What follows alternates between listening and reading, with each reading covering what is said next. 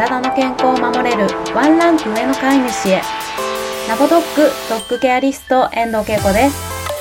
この番組では今日からすぐに取り入れていただける愛犬の心を守るためのしつけ方のポイントや愛犬の体の健康を守るためのお手入れのヒントなどについてドッググルーマーでトレーナーである私がわかりやすく解説していきます。ぜひ通勤のお時間やお料理や洗濯など家事の合間などでお耳だけ貸していただけたら嬉しいです。こんにちは、ドッグケアリストケイコです。本日は犬に伝わりやすい言葉というテーマでお伝えしたいと思います。愛犬に伝わりやすい言葉って話せていますか？と本題に入る前に機械に伝わりやすい言葉についてお話したいと思います。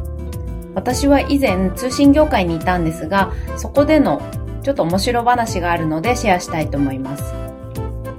携帯各社がですね、シニアの方にもっともっとスマホを使ってもらおうということで、スマホ教室というのを始めたんですけれど、ご年配の方々、ガラケーからスマホに変えて、第一の壁になるのが文字入力なんですね。なので、その文字入力音声でも入力ができるので簡単ですよとアピールしたくて、音声入力の授業があったんです。でそこでの風景なんですけれども、ここでも機械に伝わりやすい言葉というのをしっかり学んで伝えないと正しく機械が動かないですよということなんですけれど、受講生の方々、音声検索、検索したい言葉を伝えると機械が検索してくれますとだけ教えるとですね、どんな風に話してしまうかというと、こんな風になってしまうんです。マイクボタンをポチッと押した後、え、これ話していいんですか？もう話していいの？なんてなっちゃう。で、そうすると、機械はその言葉を検索してしまって失敗しますよね。なので、ポチッと押したらすぐに話してくださいとスタッフさん伝えます。で、そういう風に伝えると、ポチーの後すぐ話してくれるんですけど、今度はこんな風になってしまうんです。はい。えーと、私、今週末に箱根に旅行に行くのですが、箱根温泉街の今週末のお天気はいかがでしょうか教えてください。とか、さらに隣のマダムは、はい。豚肉の料理を作りたいと思っているんですけれども、何かおすすめのレシピはありますでしょうか？よろしくお願いいたします。とか、皆さん長文になってしまうんですね。で、長くなると雑音が入ってしまうので、正しく認識されないんです。で、さらにご年配の方が、えっと、間が空いて、間を空けて話すこともあるので、そうすると、その空いてる間に周りの雑音が入ってしまって正しく認識されない。で正しく認識されないと正しい検索結果が得られないので、受講生の方々も楽しくないですよね。で、しまいには、やっぱり難しい。音声認識簡単って言うけれど、やっぱり私には使えないわ。スマホは無理だわってなってしまうんです。で、そうなると、携帯キャリアは困りますよね。ご年配の方にもたくさん使っていただいて、たくさん月額料金を納めてほしいのに、スマホが売れないっていうことになってしまうので、ここでの教室では、機械に伝わりやすい言葉というのを学んでいただいて話していただくんです。で、機械は長文は苦手ですとまず伝えます。なので長々とお話しすると機械は認識できませんよと伝えて、で、な、長文は苦手だけど単語は得意です。で、単語であればいくつ並べても大丈夫です。でむしろたくさんの単語を並べた方がお客様が検索したいことをピンポイントで調べてくれるので単語をぜひ並べてください。なんて教えてあげると受講生の方々は箱根、週末、天気とか豚肉、レシピ、和風なんて話してくれるんですね。で、そうすると、機械の方も正しく認識して、正しい検索結果を出してくれます。で、そうすると、わあ、簡単とか、わあ、こんなにレシピが出てきたすごいなんてことで、楽しい体験をさせてあげることができる。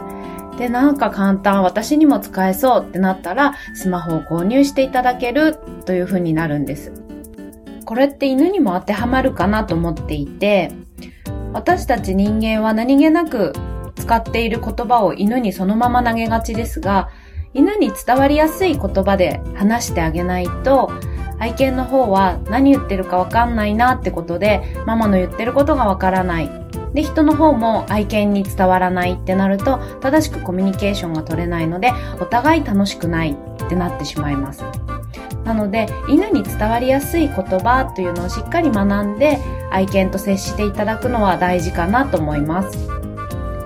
で、機械と一緒にしてはいけないかなと思いますが、犬たちもスマホと一緒で長文は苦手かなと思います。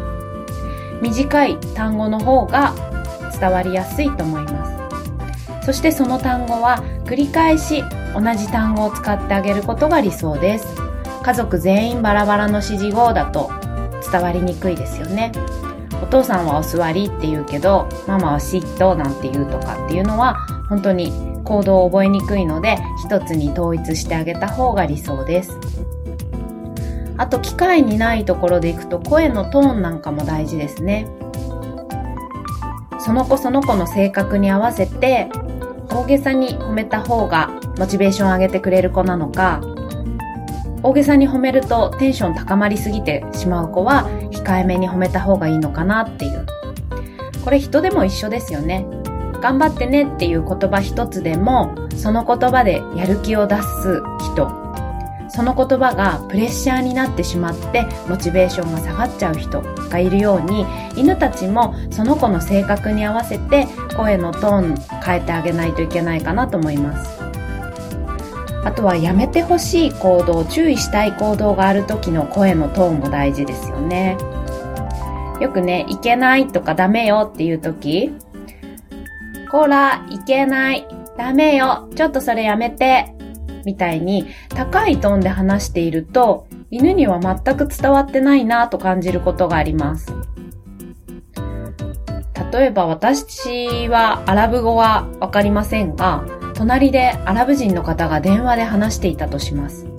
で、ペラペラ高いトーンでお話ししていたら、なんか陽気なのかなっていう雰囲気は伝わります。けど低いトーンで語尾強めに話をしていたら言葉はわからないけどなんか怒ってんのかなというのはわかります。犬たちも一緒で高いトーンで話していたらママが話しているなと思ったらなんかママもご機嫌だなっていうふうには感じてくれると思うんですけど低いトーンで言葉を発せられたらうーん褒められてはいないなっていう雰囲気は感じてくれるんですね。なので、やめてほしい行動がある時には、低いトーンで、ノーや、いけない、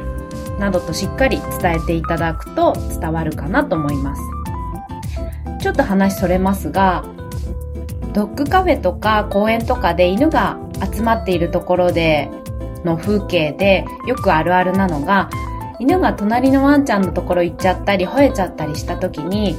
こら、いけない、ダメよって高いトーンで注意してる飼い主さんやっぱり多いです。で、さらにはリードでぐいぐい引っ張ってこっちに手繰り寄せようとしているんですけれども、リードに頼るって良くないなと思います。こらという言葉と一緒に自分も愛犬のもとに動いてですね、お尻を上げて動いて、こらって体をタッチしたりすると犬がはってこちらを向きます。で、こちらを向いたら、吠えないんだよ、こっちおいで、こっちおいでって自分の方に引き寄せて、お座りっていう風に指示を出す。で、そしたらおやつをあげるっていうことをしていただくと、いけないっていう言葉の威力がもうちょっと増しますよね。こら、いけないってリードを引っ張っているだけだと、なかなかやめないんですけど、こらとか、いけないって言って体をポンってタッチしたり、えっと、ワンちゃんの前に自分が立ちはだかったりして、吠えないんだよ、こっちおいでってしっかり自分の元に寄せて、来たら褒めるということをしていただくと、こらって言っただけでこっちを振り向いてくれる子になるんですけれども、結構リードに頼りすぎな飼い主さんが多いかなと。あとは、リードに頼ってこっちおいでって言って引き戻した時に、その行動を褒めてない方も多いです。注意しっぱなしっていう方が見受けられます。でそうすると犬はぐいぐい引っ張られて戻ってきたけど別にいいことがないし、じゃあまたあっちに行きたいなってなってしまうので、こらいけないって自分のところに引っ張って手繰り寄せたら、お座りなどの指示を出して戻ってきてくれたのね、お利口さんってことでご褒美を与えてあげていただくと、ママの隣にいるといいことがあるな、じゃあママの隣にいろっていうことで、隣にいてくれる子になりますので、ぜひ注意した後はご褒美を与えるということを忘れないでいただけたらと思います。で最後ですが、犬に伝わりにくいなと感じるところで、指示を出しすぎ、言葉を発しすぎの飼い主様も多いかなと思います。言葉が多すぎて犬に考える余地を与えてないので全く伝わってないというのがあります。で、例えばなんですが、おやつ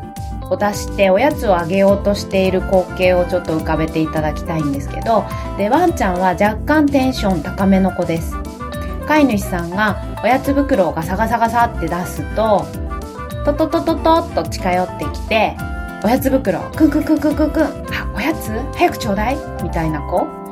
で、早くちょうだい早くちょうだいってクンクンしたり、お手してみたり、飼い主さんの手をカリカリしてみたり、そんな落ち着きのない子をちょっと思い浮かべていただきたいんですけど、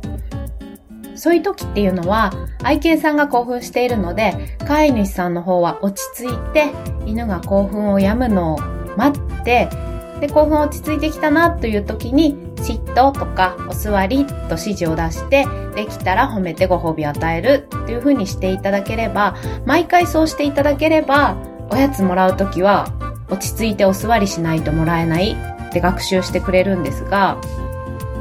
わちゃわちゃしてるこの飼い主さんもわちゃわちゃしているということがあります。おやつ袋を出して、くんくんくんくん、早くちょうだい、ちょうだいちょうだいって手をカリカリしてる子に対して、ちょっと待って、ちょっと待って、今あげるから。はい、今あげるから。はい、お座りは。いい子にしたらあげるよ。お座りは。はい、お座り。コロちゃん、お手じゃない。お手じゃないってば、お座り。みたいな。わちゃわちゃしてるけど、こっちもわちゃわちゃ言葉をかけすぎていて、名前呼んでみたり、お手じゃないってばって言ってみたり、お座りはお座りって何度も言ってみたり。で、あげく、お手して、お座りしてるけど手カリカリしてる、お手もしてるなんていうわわけわからない行動の時に、もうって言ってお座りしてるからっていうことでご褒美を与えてしまったりすると、犬はお手をしてこうカリカリしたからもらえたのか、お座りしたからもらえたのか、わけわからないんですね。どの行動で褒められたか全くわからない。なので、テンション高めのわちゃわちゃしてる子の時は、こちらはちょっと犬が落ち着くのを待って、聞く耳が持てたかなっていうぐらい落ち着いた時に、お座りと一言だけ指示をしてあげると、理解しやすくなるかなと思います。ということで、本日は犬に伝わりやすい言葉って何だろうということでお話をしました。普段何気ない会話はたくさんしていただいていいと思います。今日いいお天気だねとか、今日のお散歩気持ちいいねとか、そんな会話はどんどんしていただいていいんですけど、何か行動を教えたい時とかっていうのは、しっかりと言葉を決めて、同じ言葉を繰り返し使うとか、注意したい時は低いトーンでとか、言葉を使いすぎない、なんていうことを意識して、普段の生活に取り入れていただけるといいかなと思います。それでは本日も最後までご視聴くださりありがとうございました。また次回お耳にかかれたら嬉しいです。ラボドッグ、ドッグケアリスト、遠藤恵子でした。